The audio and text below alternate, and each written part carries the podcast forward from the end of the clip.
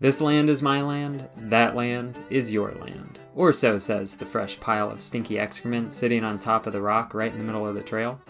For the more reclusive misanthropes of the animal world, their waste does all the talking for them. Whether it's for sex, territory, or just to check in, animals can turn their ones and twos into A's, B's, and C's. Learn to read the signs in the scat on this, the single acorn Podscat. But first, a word from our sponsor. Quit monkeying around? More like keep monkeying around. At Monkey See Monkey Do Acting School, we go bananas for primal fun. Sign up for our eight week intro course and you'll learn basic aping skills from our world renowned coaches. Or go a little further and try our six month intensive where you'll try your little hands at some method acting. Stop beating your fist against your chest and swing into something that's worth throwing your poop at. Hey there, naturalists, and welcome to the Single Acorn podcast. I'm your host, Professor Wigi, and I'm here with Glenn. Uh, and Glenn is a senior advisor with Burt's Bottom Line Border Scent Marking Fence. so, yeah, Glenn, you want to tell us about your work with Burt's Bottom Line Border Scent Marking Fence? Yeah, it's a, it's quite a, a mouthful to say, isn't it? It is. We like to be descriptive. We don't want there to be surprises. Yeah, so we uh Yes, as, as the name implies, we mark the bottom of fences with scent markings. We originally had we hired predators that had scent mark. You know, we had um, a wolverine for a while, but that proved there was a couple of lawsuits involved with that. So we eventually had. Um, this is a controversial move, but uh, we had me and my partner had um, anal scent marking glands implanted in our own butt buttocks, and we we go around with our butts at the bottom of fences and mark the because you know you want to make sure a job is, is done well. You can't always depend on animals. So we that's true. We market. We um, have different capsules we can put into our body basically to um, have different kinds of effects. Whether you want to repel certain animals for your garden, um, some of them attract certain kinds of humans. So it's, it's kind of like when you go to a car wash and you can get like yeah, you have the choices or, of the yeah. yeah. the scented or or maybe um, yeah some of the soda machines these days you can get syrups added and so forth. It's I really a, don't see what's so controversial. It's a 21st that. century. Yeah, I mean, we, we encourage people not to actually watch us doing it because we're basically yeah. scooting, scooching is the word we use around on our buttocks, marking, marking. But in the long run, you know, we've had a lot of a lot of good, cu- positive customer feedback. Great. What's your what's your little tagline? Do you guys have a, a tagline for your business? The bottom, uh, the line at the bottom is our bottom line. It's we're still working on it. it always seems like you guys are always lacking in your uh, your marketing or your slogan. So I was we'll thinking of that. bottoms up, like at first bottoms up, because then people could toast us, you know, with a cheer at the end, mm. and then we could like have a drink together. But people often don't want to have a drink with us afterwards. Yeah, and technically our bottoms are down when we're scent marking the bottom of the fence. Yeah, potentially we could mark other parts of the fence too. I haven't really. Thank you for that idea brainstorming. Really yeah, that's what I'm here for. Scent marking. Um, it's a it's a great it's a great gift. It's a gift that I wish I wish I could give to my children. Maybe Christmas for the uh, holidays. Uh, all right. Well, let's just gloss over that last comment. so yeah. So what we're we can take that out, right? We can take that out. we can do whatever we want. So, uh, so yeah. So, uh, what we're gonna do today is talk about uh, poop and territoriality most of what we've talked about this season is around poop, but uh, we're going to focus more on urine today because uh, urine is used far more in scent marking. Um, but yeah, so we're going to talk about how waste products have been uh, sort of co-opted by animals to use in marking out territories, and we'll talk about yeah both how and why they do that. Sounds great. Yeah, so you want to start us off? I think you have a story for us. I was. I was told to, to prepare urine-based stories today. It's a short one. It's a short one take. I hope that's okay. Yeah, that's great. I also see that you've scent marked in the, the background there. So I've scent marked around today. Yeah. Uh, yeah, the neighbors were interrupting, so I figured this is the best way to have a quiet podcast. Well, when I, I worked briefly in this um, hands-on science laboratory for kids, and we would do classes for kids, and we had an animal lab. One of our classes, we would set up set out different animals that the kids can do experiments on. It doesn't. It's not as bad as it sounds. So sort of give them different stimuli, yeah. yeah. food, and uh, you know things like a mirror, and see what they did. But anyway, we had rats, which were kind of charming. And um, a couple times I was taking the rats into their cage, and they would pee on me, and that was okay. I, I figured they needed to go, and maybe they were a little scared. Maybe they were trying to mark me as their territory. I don't know. But the third time it happened, I got peed on. I broke out in a rash all over my arm where I got peed on. And so I didn't know if I developed an allergy, but we eventually decided that that was a male rat, and and apparently there's a thing. Some people are allergic to male rat pee and not female rat pee. Huh. So I, I don't know. Perhaps that was something to do with maybe males of some species have different chemicals in their pee, which they use for marking that females don't have, or vice versa. A little mystery I'm throwing out there for our throngs of, re- of listeners to maybe, and I'm sure we have a lot of listeners who will be responding to this, helping me out with my allergy. I don't want it to get worse. You know, I miss my rats.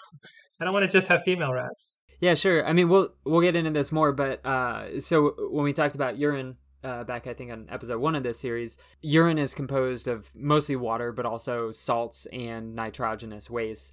And then some animals that use urine for scent marking will also incorporate other things in there, to, particularly uh, pheromones. And pheromones, there are a bunch of different molecules that act as pheromones, and they're essentially hormones that operate outside of the body, or they they operate like hormones but outside of the body, and so they uh, elicit responses, physiological, behavioral, whatever responses In other in animals. other animals Or of even the same species or different ones. And so it's possible that in the urine of the males that are scent marking for territoriality, or and we'll talk about the reasons potentially why they're doing it. Um, that there's something else that some other molecule that's in there uh, that is particularly reactive for unfortunate folks like yourself. I mean, I was slightly interested in what other animal, male animal peas I was allergic to, but I haven't carried out that a full experiment on that yet. I've got a question for you. I've, I've actually got two questions. And so, my first question, while we're talking about urine here, is what do you think costs more to buy? A gallon of maple syrup or a gallon of bobcat urine? This is in the U.S., presumably. Yeah. I don't know why I clarified with that. There might be places it's very hard to get maple syrup, for example, That's true. the Sahara Desert. Also, hard to get bobcat urine there. Also, most likely. Yeah, I'm not sure the Bobcat's range. I'm going to say, because of the way the question is set up, that it sounds like, you know, oh, we think surely syrup would cost more than urine, but in this case, no, it's actually the Bobcat urine costs more than the syrup. That's Well, yeah, let's answer. so so let's take a gallon. So, how much is a gallon of maple syrup? Approximately. Let's say it's approximately $50. Okay. Um. So yeah. So I looked at average prices, about 50, 60 bucks for a gallon. Okay. So what would you guess for bobcat urine? I'm going to say 100. 100. hundred. But maybe So- it's like a million. I don't know. I have no idea. yeah. So you can buy it on Amazon for ninety bucks a gallon. 90 bucks. Yeah. So that's $10 off my price. I'm, I'm, wait, I'm going there right now. yeah. And it's good yeah. for You've already saved ten dollars just by being misinformed. just in this conversation. you know, I save a lot of money that way. And presumably, you would use bobcat urine for uh, you'd put it around your garden, maybe to keep away small deer, Yeah, you can be- you can use it for for different uh, things. So mostly, who it's oriented towards is towards people that are trapping, and so you can use uh, predator urine for baiting your traps. So it would attract other bobcats, or maybe all kinds Yeah. of other predators. Other other bobcats. Is that legal? Uh, yeah. So I had a, a game camera up a few years ago outside of a woodchuck's house, a little burrow, and they mate in the early spring, so they'll emerge in March and April.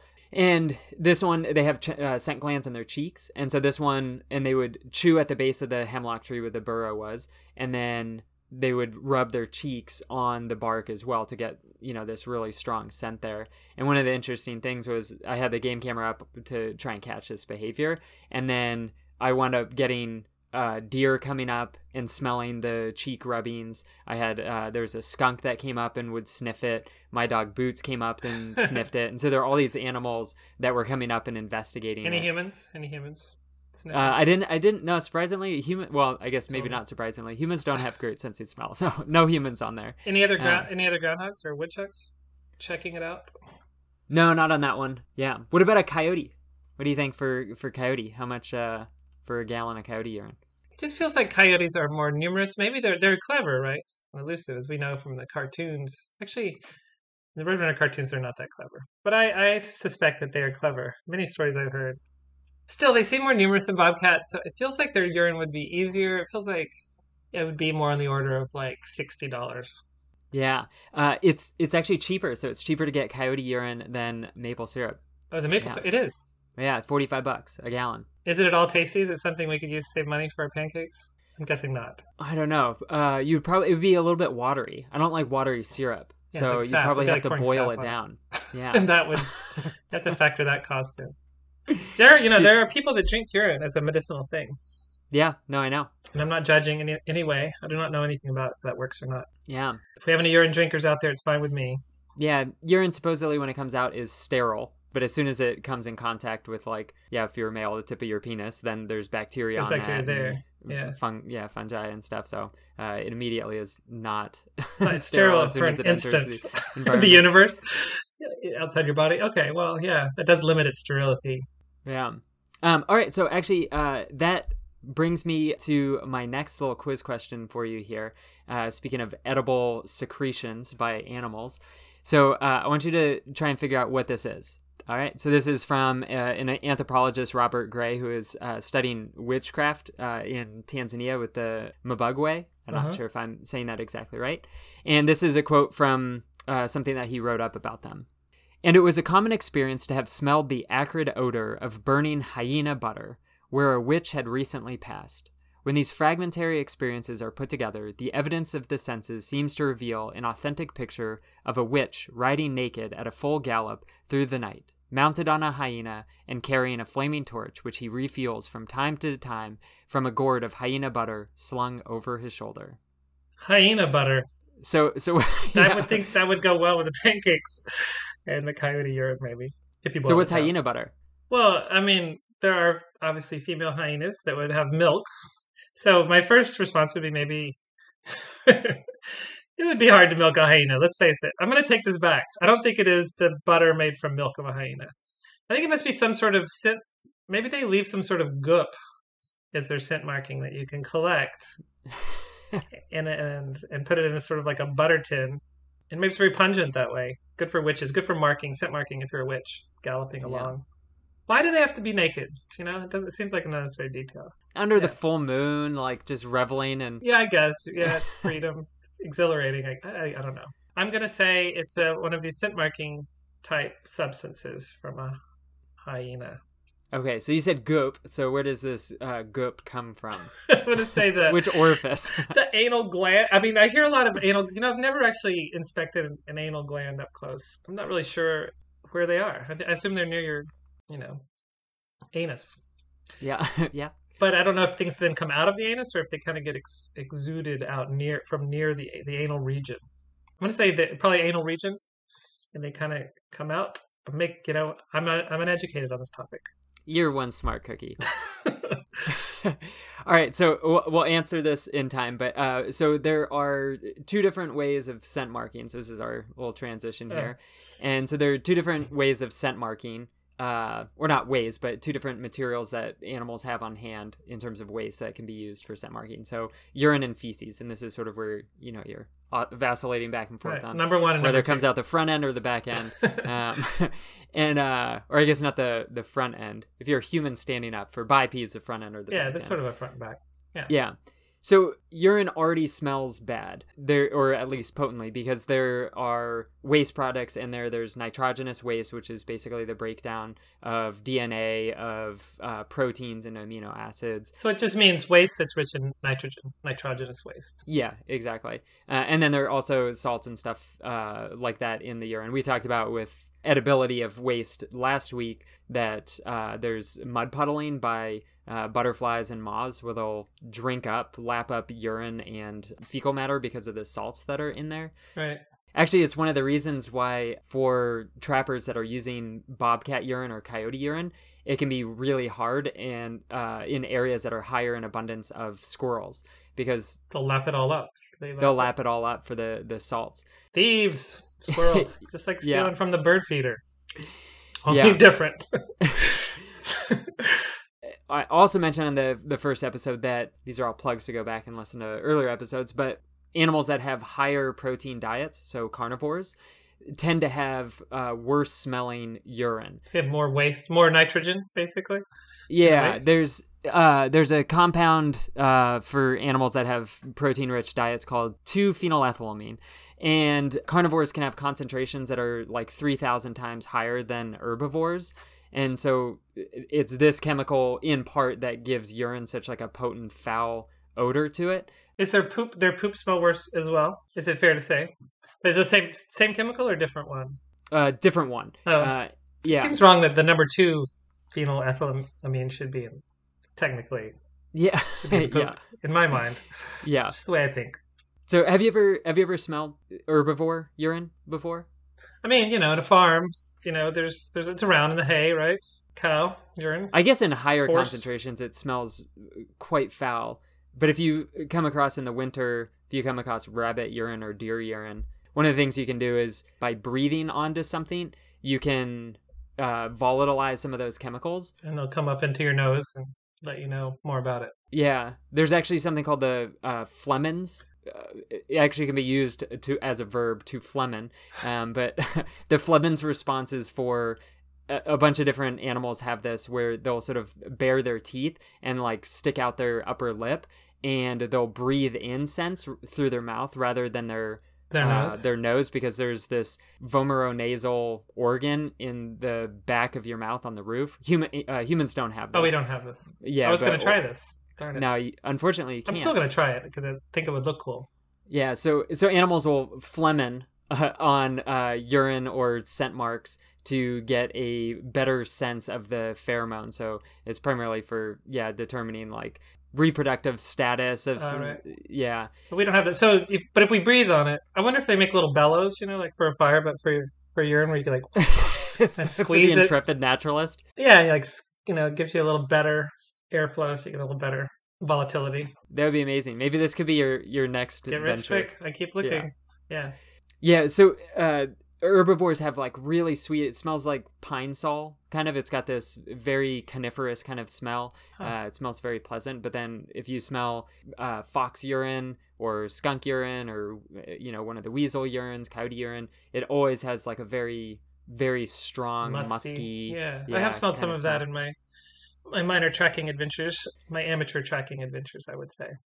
Yeah, so uh, so animals can scent mark with uh, urine, but then uh, they can also use their uh, feces to scent mark, and this comes back to those anal scent glands, and this is what the uh, hyena butter is: is these little excretions from this uh, anal gland, and when an animal has to to poop, it you know they have a sphincter that r- controls whether or not the the poop is released or held back, and when it's sitting in the sort of last stretches of the colon, it's putting pressure against the sphincter, which then sends uh, you know fires neurons up to the brain to say, hey, relax this muscle, and then it'll relax. But as it's putting pressure on that, it's also putting pressure on the anal glands that are right next to the anus if it puts enough pressure on them, it sort of squeezes out little droplets of the scent, and as the the little turd, the little log comes sliding out, uh, it's sort of pasted with uh, butter. This the The the, butter, yeah, the excretion, outside of the turd. secretions, yeah, Hmm. which is kind of gross. And you can uh, you can look up videos uh, for veteran you know veterinarians of yeah impacted anal scent glands. Like if you have a dog that's scooting around on a driveway, rubbing its butt. oh, right. I've seen them do that sometimes. Yeah, often driveway, what that's yeah. often what that is from is having these sort of impacted swollen scent glands that are not getting released. So like if you have a, a dog that has diarrhea, it, then the diarrhea, you know, is it's press- more liquidy stool. It's not enough pressure to yeah on the the scent glands. So they fill up and they just like need they need to get out. They need to mark their territory. It's uncomfortable for them.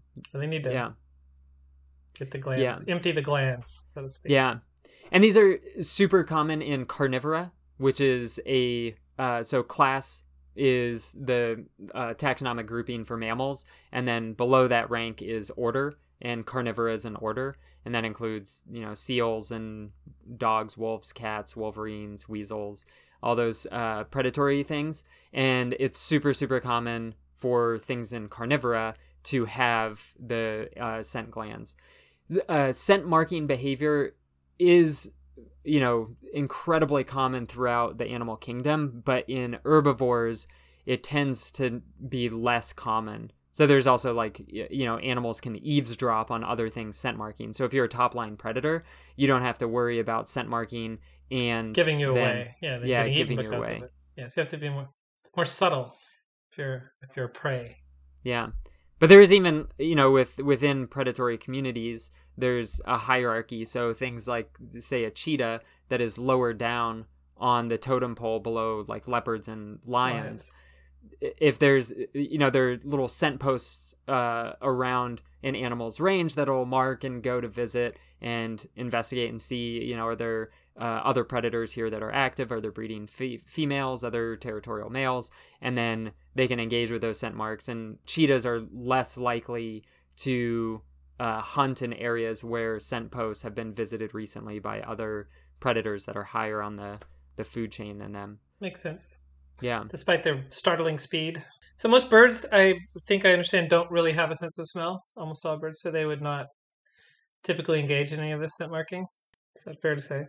Even though they're carnivorous. Yeah, birds are. Uh, so there are birds like turkey vultures have exceptional senses of smell, Right. but a lot of birds don't, you know, completely lack a, a sense of smell, and so they're not communicating that way. Birds are using vocalizations. They also are arboreal, where they're, you know, like um, if you are a red fox and you have a movement pattern that goes from your den if you have a little den and then it goes out to different hunting grounds you're going to have these trails that you'll travel repeatedly. They get worn down. Other animals will use those same trails.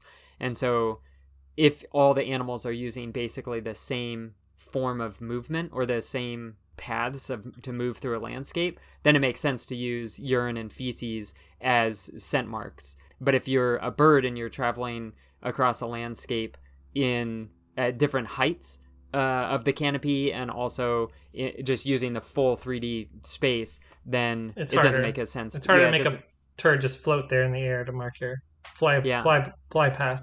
But there are, of course, you know, there's the like ostriches, rheas running around. I think maybe some of them. Just I'm just That's wondering, true. That would does be it do interesting. any birds scent mark? I guess what I was wondering. Yeah, that's interesting. I mean, the vultures.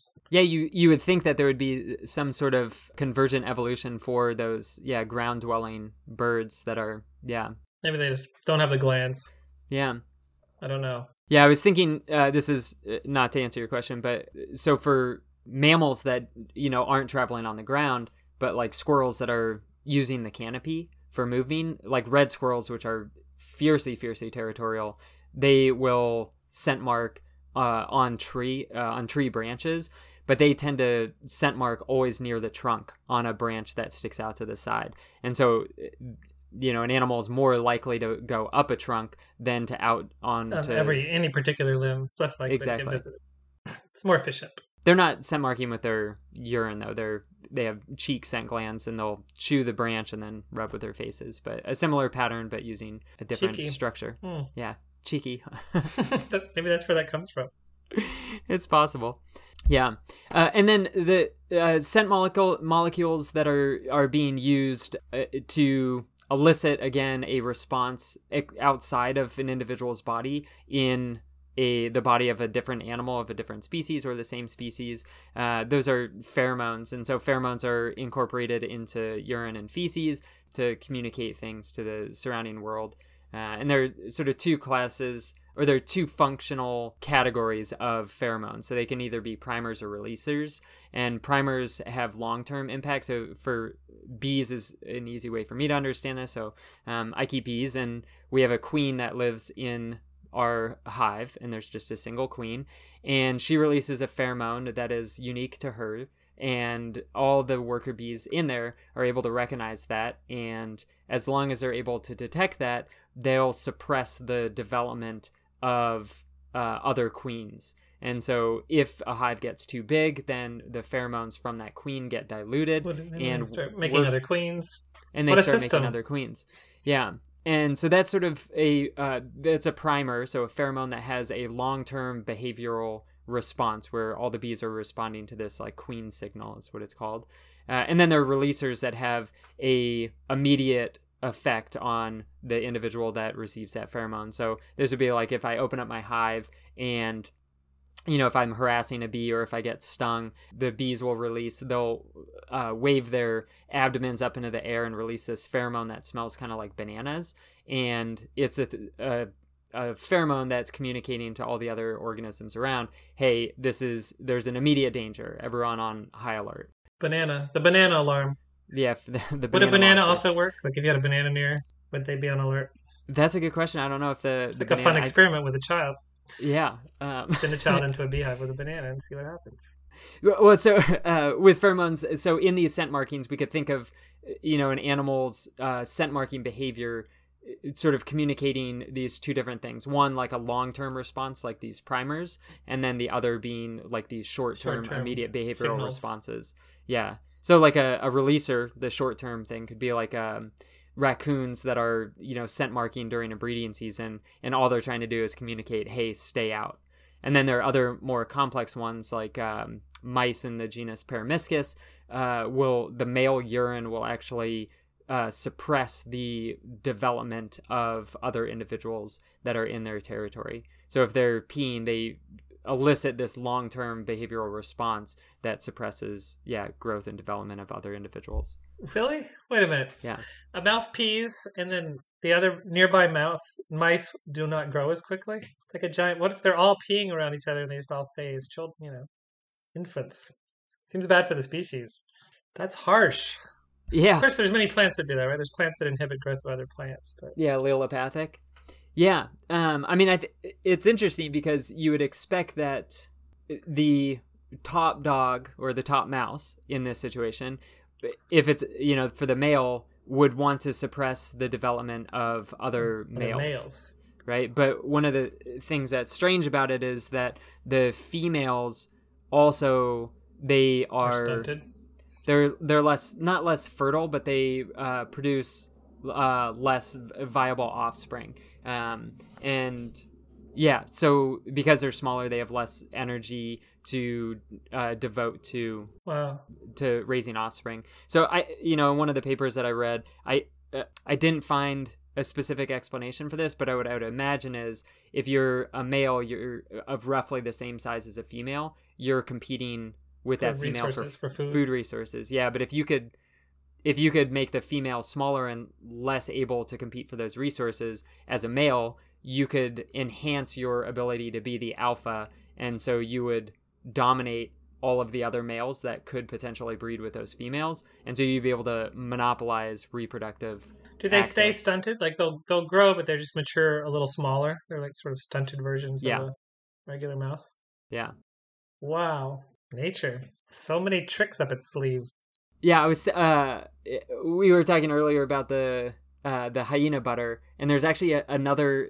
So this is going off of the two different types of things you could use for scent marking with either urine or feces, and beavers, which have a cloaca, which is uh, it's Latin for sewer. It's one hole for One whole, Everything. all purpose. Uh-huh. all yeah all-purpose hole and uh, beavers are interesting because they they'll scent mark uh, but they are aquatic and you know if they live in an environment where there's a lot of like it just rained here pretty hard and so water levels went up uh, instantly. And so if they scent marked around the outside edge then that would wash away pretty quickly. And then if they you know use their poop to scent mark their poop is just sawdust and they often just poop in water. It doesn't hold together very well. So uh, they have uh, glands that produce uh, an oil called castoreum which is uh, like castor pretty- oil? Isn't that related to castor oil or not? Maybe not. Uh, I think castor I oil think I made that up. the castor bean, which is a type of plant. Uh, There, castoreum is an oil that's been harvested uh, by humans for uh, as a scent thing. You can get in. Uh, well, I guess I was gonna frame this as a quiz, but I'll just I'll just tell you what it is. So you can get ba- Bäverhojt. Don't speak Bäverhojt. So I don't speak. Uh, I don't speak Swedish. I'll, I'll link a video to this Swedish uh, sitcom where you can just see these people talking about ba- uh. Bäverhojt, and one guy drinks it, and then the and then they say what it is, and then they're all laughing, and he gets this like horrible look on his face, and it's made from castoreum, so uh, which is this yeah this uh, like oily substance that beavers are scent marking with. They have What is it? polyps. What is it used for when humans harvest it? Do they does it have Oh presumably yeah, so, uh, schnapps. properties? So for flavoring schnapps, yeah. Oh my god, one at least in Sweden is what uh, beaver bunghole schnapps, Bäverhojt is. Uh, beaver Yeah. hole. yeah. Uh, sounds like it. They have functionally sort of uh, a similar thing that has like strong. uh, So often they're like uh, proteins in urine that are these additive uh, sort of pheromones that bind onto the nitrogenous waste or the other things in there that smell strong to help anchor them or stabilize them in place so that those scent markings last much longer. Last so with beavers, they have these castor glands that operate in the same way that uh, the anal scent glands in uh, carnivores operate to maintain uh, a territory. So they have, you know, limited resources along the riverway that they need to defend. Right. And yeah, And they can't make the goop because the sawdust poop just won't hold the. yeah, They can't be beaver butter. yeah. No beaver butter. Diet, wrong diet for beaver butter. Yeah. It's probably all for the best. Yeah. So we've already kind of danced around this, but just to make it a little bit more explicit, there are two uh, reasons why an animal would use its waste products to communicate to other animals. Uh, and this is uh, territorial communication and then also t- uh, communication around sex. So if you're scent marking for territory and you come up to um a scent mark, right? There's sort of basically three different options that uh, an animal might have available to it when it detects uh, fresh scent. So if it's fresh, the communication is don't enter, this is my territory. Uh, if it's not so fresh, then it's like, okay, I am kind of actively maintaining this area as my own territory, but maybe I have too many scent marks or scent posts to maintain, and so I don't have a firm grasp on this territory. So continue, but maybe continue with caution because there is an individual that's scent marking. Uh, and then the other last one is if it's really old, then that animal is either no longer there. So like say it's a you know beaver haul up, so they'll haul up all this mud and then scent mark it with their castor glands. And uh, if the, it's really old scent marking, then that beaver is probably no longer there. It's like a vacancy sign, basically. Yeah, it's a vacancy sign. Come on in, move in. So that's kind of the trouble with scent marking is that you constantly need to engage in it if it's around territory. If it's just around breeding, you just need to do it during the start, breeding season. Yeah. But yeah, if it's around territory, you need to constantly be on your guard, making sure that you're updating the scent posts all around your habitat. Now, t- predator's territory, presumably, um, I mean, presumably they're warning, or presumably some of the prey can pick up on these signals, right? And sort of know that there's a predator around, but that's okay with predators. It doesn't really, they're like, yeah, we're around, but you're not going to see us coming at the last minute, so we don't really care. Or you could go somewhere else, but there'll be another predator there, so you might as well stay here. It doesn't drive away all the prey, I guess, what I'm asking. Yeah, well, predators tend to have much larger home ranges than prey do. And so a predator could and does just scent mark the outside. So, um, like hyenas, which eat bones, they have a bunch of bones in their scat, which is really great because bone, especially after it passes through a digestive tract, it's like bone white. And so they leave these droppings all around and they're really white. So they're these obvious visual markers. But they do that around the outside edge of their territory. It's the same with, uh, you know, other animals like lynx that don't necessarily maintain a firm, hard edge around their uh, territory. But as they're moving from one hunting area to another, they're more likely to scent mark than in places where they're actually hunting. Mostly hunting. So it's more of a border zone. It's more of a border zone, yeah. And if you're a prey and you come across it, you might not even know which side's the better side. Yeah, yeah. Might be confusing. There might be some clues. Yeah. Um, but yeah, so there there definitely is awareness. I mentioned this idea of eavesdropping that different species are aware of other species communications. And so yeah, if you're a prey and you are aware of I mean this is what happened in Yellowstone. So once wolves got reintroduced in Yellowstone, the uh, elk and deer uh, and these other ungulates that had been foraging out in open areas along uh, the rivers where there's you know almost no cover but better forage those ungulates once uh, wolves were in the area they didn't They even have to see the wolves. They just had to smell the wolf urine so if they they phlegmed uh, some of this or phlegmed some of the wolf urine then that would say oh there's something to be concerned about in this area and so those ungulates were then much more likely to spend time in areas with cover where the forage wasn't necessarily as good but they were safer from It wolves was, it was bad for tourists. Bad for bad for photo tourists guides. Yeah, Although they could take pictures of the wolves, maybe which would be maybe even more lucrative. I don't know. That's true. Depends Everyone loves a carnivore. Yeah. Do they have any kind of device like a? I'm thinking this sort of a Star Trek type device where it sort of scans, you know, boop boop boop boop boop, and it comes up on a screen what kind of scent marking is there, what species, sort of urine it was, and the pheromones. Do we have that technology? Uh, I don't know. I mean, uh, I think we talked about uh, before you, uh, on the last episode, or I think two episodes when was ago was when we talked about eating poop, and then last one was using it as a tool and uh, sort of using it as a tool to eat something. Uh, kestrels and merlins, uh, types of falcons, are able to see the ultraviolet light radiating off of Right, voles' uh, urine, and voles are one of the only you know mouse-like creatures. They're types of mice uh, that will actively scent mark, and they just pee all over their burrow systems.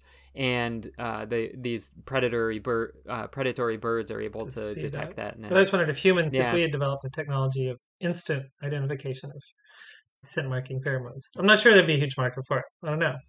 Maybe there would be. Yeah.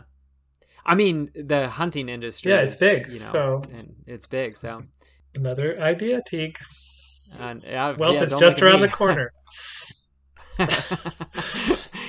yeah, yeah. So we were just talking about scent marking with.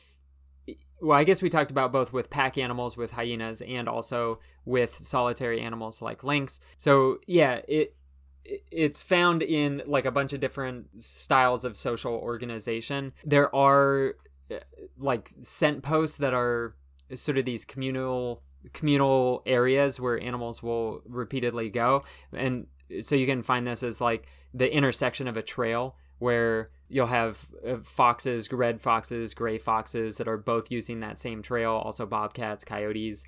And so there will be sort of you know a territorial pissing match between all of them. Um, and yeah and so the, there are areas that are like that but also for communal organisms like um, with naked mole rats you'll get these latrines where all of the animals in the colony because um, as we've talked about before you know poop is a waste product and so it's potentially super lethal. This is apparently one of the limiting factors on eusociality in insects in particular uh, is the ability or inability to get rid of waste effectively. Um, so naked mole rats, these burrowing animals that have uh, you know populations of 30 plus individuals, so they will uh, have a latrine where all the animals will Poop. go to the bathroom in, in the one sort area. of part of the tunnel. Yeah, but they have these extensive tunnel systems that sometimes will link up with other tunnel systems from other naked mole rats. And so if they, you know, this maybe there's an errant mole rat from another tribe that enters into their burrow system and then scent marks in there.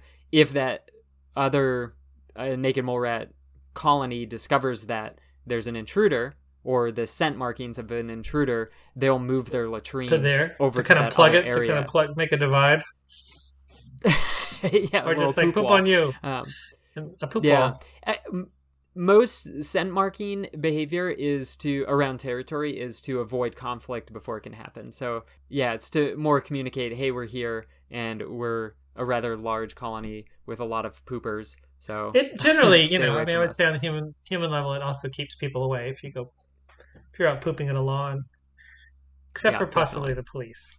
Doesn't keep it doesn't yeah. keep them away. yeah. In case Police, anyone's uh, considering attract it, yeah, there's pheromones in there that attract attract them. Yeah, so so maybe Bert's bottom line, what you guys are really doing is just yeah, keeping your your neighbor, your customers' neighbors at bay. Yeah, yeah. Good fences make good nature neighbors. Good Yeah, fence marking. yeah. So I have a question about the pheromones in the urine. So you were talking about how the anal glands will sort of goop out some of their their matter into the colon, and that- but it's not always there. It sounds like sometimes it's you know there'll be poop without without scent marking, and then there'll be poop with scent marking. Is it the same with urine that they can animals can sort of control putting pheromones into their urine for certain you know squirting occasions, and then not have the pheromones or save them if they just have to pee randomly, or is it always there? Um most of what we were just talking about it was all around territoriality but when it comes to reproduction which is not for everything but for you know many species reproduction is a seasonal event and so in that situation, you don't want to necessarily be announcing that you can mate at the wrong time. yeah ex- yeah so like deer which you know here in vermont are entering into the rut they are the females are receptive for about two days right? And so once they start to produce like progesterone and these other sort of uh, pre what would it be? Not prenuptial uh, pre maternal or prepartum. There we go. These prepartum hormones once that starts uh, and estrogen um, also in their urine once it starts entering into their urine system then males start to follow them around and males right around the same time they their uh, testosterone levels increase like 40 fold or something Good leading Lord. up to the rut when the Yeah.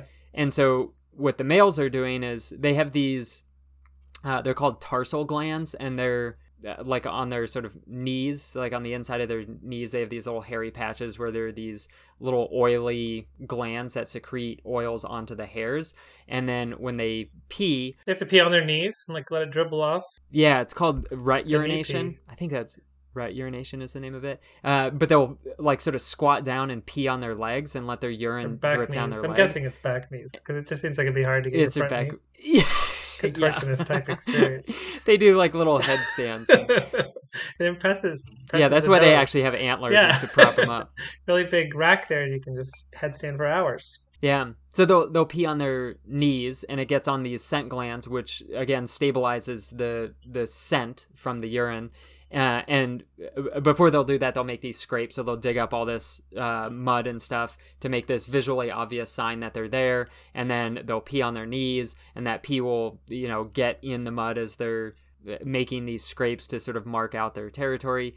So these are like seasonal events that are, yeah, centered around a, a very small right. breeding. But presumably for that entire season, all of their pee has this. It's not like they can turn it on and off with an individual. Like I'm going to pee over here with my pheromones, and over here just regular pee in the same season. Sounds like. It's just kind of. yeah, I don't think so. Okay. Yeah. Apparently, fishers can control the size of their turds so that they can use they can like poop more often uh, and use that for scent marking. Um, but It's one of those rarely chosen as- superpowers. You know, if you're like around with kids, like, what would you like to do? Fly and be invisible? Choose the size of my Hold your turds. breath yeah, forever. doesn't. Yeah. It's very Yes. rarely chosen. yeah, it's uh, a pig pen from uh, Peanuts. I mean, maybe somebody. I mean, and if you have chosen that, if you're an adult or a kid, or did that as a as a kid, it's fine. I'm not judging. It's a cool power. It's pretty cool, especially if you could shape it into like topiary, into like little statues for toys. I don't know if we said on air, uh, air, but you said uh, the the longest turd was like 27 feet that was the internet rumor, right? Yeah, 26. Yeah, and it turned out to, to alley? not be true. It was an art project. Yeah, it was right? some- some kind of Yeah, fabrication by an art, artist. Um, but maybe that artist, their wish could have been to control this. for anyone who wanted to break the record. Yeah, I mean, it shouldn't Yeah. just be length, right? It should be shapeliness, pattern. I don't know. Exactly. There's just other criteria, I think. So so yeah, so uh, with sex for using urine and feces to mark out territory, uh, there are basically like five different categories of how animals can use that waste to communicate. And so one would be uh, defining a territory for breeding. So this is uh, like with raccoons that I mentioned earlier. So raccoons will travel in packs in areas that there's a high density of raccoons. They'll travel in these little packs and they'll scent mark uh, in their territory. Uh, so they'll pee and then they'll they have little anal scent glands that they'll rub on something. So uro or I think it's just called anogenital marking or rubbing. Mhm. And so they'll mark out where these territories are, and it's the bands of males that are traveling together to mark out a territory. And inside of it, there are potentially multiple females that those males could breed with. So, how many typically? I did not know this. I mean, maybe this should be common knowledge about raccoons, but they travel in little packs, little gangs, little bands. yeah, during the breeding Just during the season breeding season. Yeah, It's like their little Yeah, posse. And then, do they Yeah. then fight it out? Like, say they they meet receptive female, then do they turn on each other at some point? And like, who gets to win? Who gets to have babies? yeah. Within within that band, there's the alpha, uh, who's the dominant, and the other ones are latching onto Like the a alpha wingman. in the hopes that they can get some of the the dregs. uh, I suppose to put it not so gently, and uh, and so they'll. Okay. The, so it so the females have a really really really narrow uh, period of sexual receptivity. So it's uh, like the deer were two days, and with raccoons, it's you know three to four days or something. You know, if you have multiple females within a uh, within a territory, it takes the it, the breeding uh, ceremony or whatever um, courtship, not courtship, but the post courtship, like uh, the foreplay through sex takes about uh, I think it's like an hour or something like that. So there are sneaky males that can the betas that are traveling in this little band of two to four raccoons, and you know while one male might be engaged in mating, uh, the others can also sort of you know Mate at the- hop off and mate with. oh, there's more than one female. female. It's nice. Okay. Yeah, within a breeding territory. So if you do paternity tests, the alpha male isn't, Isn't necessarily necessarily the yeah. And it's the same with uh, female deer, where if you look at uh, twins for females uh, when they give birth, you know, twinning is not uncommon, and uh, it's like a quarter percent of the time where the twins have two different fathers, right? So even if you have an alpha, the you know main buck in an area, he's not necessarily going to sire All the all of all the the- individual females in that area. Do the, is this something that happens in urban settings too? These bands of raccoons. So when, what time of year might I see the bands of raccoons roaming around? It's like March, March. March or so into April. Do they get in fights, rumbles? You know, like the, the different raccoon gangs that come across each other, and then there's a giant like group battle. Yeah, definitely. This is like one of the most terrifying things as a small child in Southern? California. Oh my god! Yeah, in our backyard, we had like a pretty vicious encounter with these raccoons, um, and one of the raccoons actually died in the battle. Oh. Do you Yeah. remember how many were involved total? About It was probably like four or five. Yeah, yeah. It was at night, and I was, you know, probably nine or ten. So I don't know the exact specifics of it. it didn't stop you from becoming a naturalist. no, maybe it just sparked my curiosity. so yeah, so you could do uh, territorial marking like the raccoons do. You could also do sexual signaling. So this is where your urine communicates something about your fitness. Uh, with New World primates like capuchin monkeys, this is kind of still a little bit of a mystery why exactly they do this, but they do urine washing where they'll just pee all over their hands and feet and then rub it all over their bodies. This does not work for humans very well. Does not work for humans. Depends. Not- it's a well, niche market. yeah, it depends. Yeah. yeah. and so they're basically communicating. Well, it's a little bit unclear what they're communicating, but potentially they're making them smell selves smell really strong of their Yeah. own urine, and within a Cologne. group, the the group of capuchins can recognize their own group scent, uh, and then they're more likely to urine wash if they encounter urine from another band of capuchins. Capuchins are potentially using this in the same way that you know a, a breeding female coyote uh, would be using scent marking to signal their level of fitness and their breeding status. Yes, I'm receptive, or no, Or I'm just not. yes, I'm so strong I can wash myself with my own pee. It doesn't Yeah, bother me. yeah. Look at me. Do it again. super gross, super gross. Give me some more water. Just getting started. Yeah. I, I kind of mentioned this earlier, but this would be like the third reason. So, with deer and the scrapes that they're making, uh, one potential reason is to attract mates into a ter- territory. So, there part of the rut is around repelling other males, but part of it is also around attracting females. And so, signaling this is a breeding environment where there's a really delightful young buck. And then one of the really cool reasons I I think of is uh, the last two I think are my favorite different types of urine scent marking for reproduction. And the first one is to stimulate receptivity. So this is found in some types of rodents. So like porcupines in particular will do this where it actually stimulates the female to be more receptive not necessarily more attracted to the male, but physiologically receptive. So porcupines also have, you know, just a couple of days where they're uh, the female, or no, it's uh, a few hours where the females are receptive, so that reproduction could Good actually lord. A result few in hours for the whole year? fertilization for the whole year. And so porcupines during this, the males are uh, they do this like totally grotesque little display where they'll stand up on their hind feet, they'll walk towards the female with their Like hands up, zombie. and they ha- and they'll pee all over Like a themselves. peeing zombie. Like Uh, a- yeah, that's a terrible zombie. I would, I would not mate with that.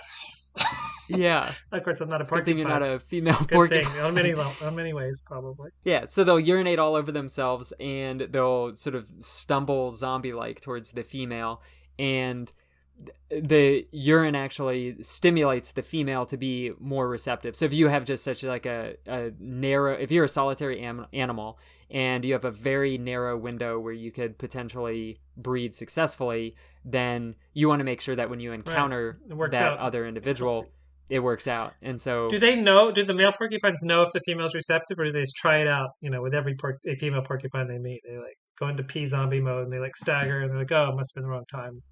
Female runs away. That's a good question. I mean, uh, f- females, you know, have mate choice in this where they can either, yeah, respond favorably or they have a back To their zombie quills. walk. Uh, oh, yeah. oh no, so the stakes yeah. are high. yeah. Um, which uh, apparently the tip of uh, a porcupine's penis is also covered in tons and tons of tiny That's little horrible. quills. Yeah. Another reason I'm glad I'm not a pretty bad. porcupine. Yeah. Uh, and then the last reason, which again, this uh, could potentially be uh, my f- favorite way that it's used, is uh, reproductive uh, suppression.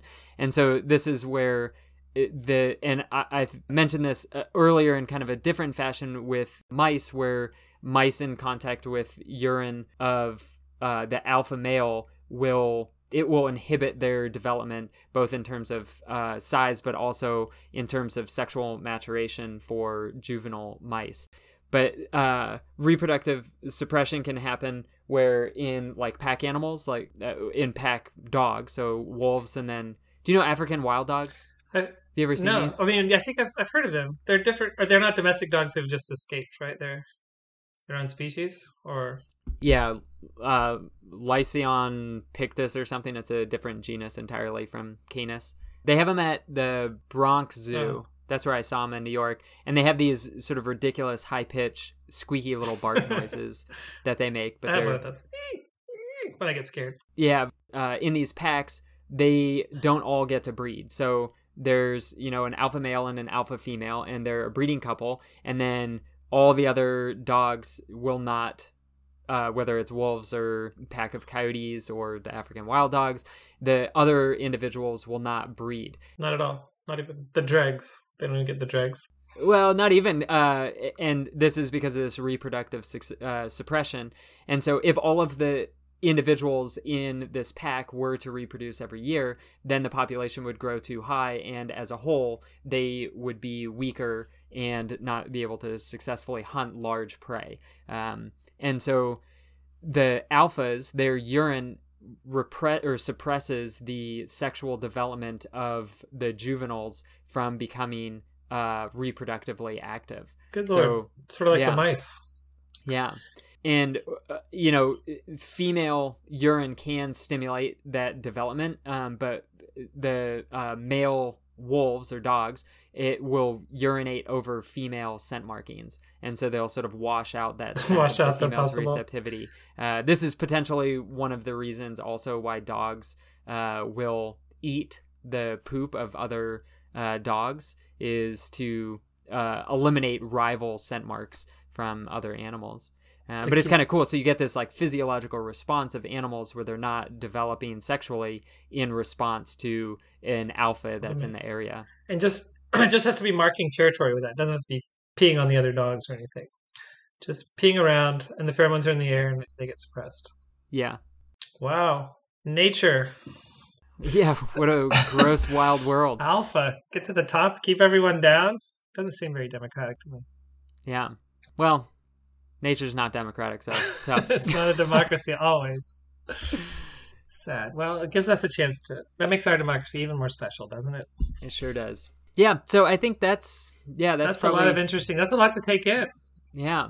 A lot I'm gonna have take to in, rethink put my whole rat pee um, experience after that, learning about because rats and mice, I'm sure they're related on some level. Maybe it was trying Yeah. to suppress me, keep me from growing. Well, what, yeah, what do you think uh, that says about that rat's uh, assessment of you as a I rival was pretty competitor? young then. Yeah, I was still finding myself as a way.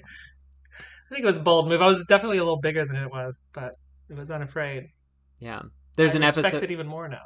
Yeah, there's an episode of uh, It's Always Sunny in Philadelphia where they go to the zoo and they're uh, they uh, two of the characters are like super into uh, the meerkats, and then uh, meerkats will uh, like urinate uh, as a form of dominance and apparently look each other in the eye. I shouldn't get my zoological information from that show. From, yeah, no, it's Uh, probably very accurate. But two of the the males wind up urinating on one of the other males while looking him in the eyes is like a sign of territorial aggression or alpha status. Yeah. Again, I I would say for this entire poop and pee season, um, don't feel like as humans you have to try all these things out to understand the animals better. You know, be selective at the very least Yeah, I agree with that. about what you try at home. Yeah.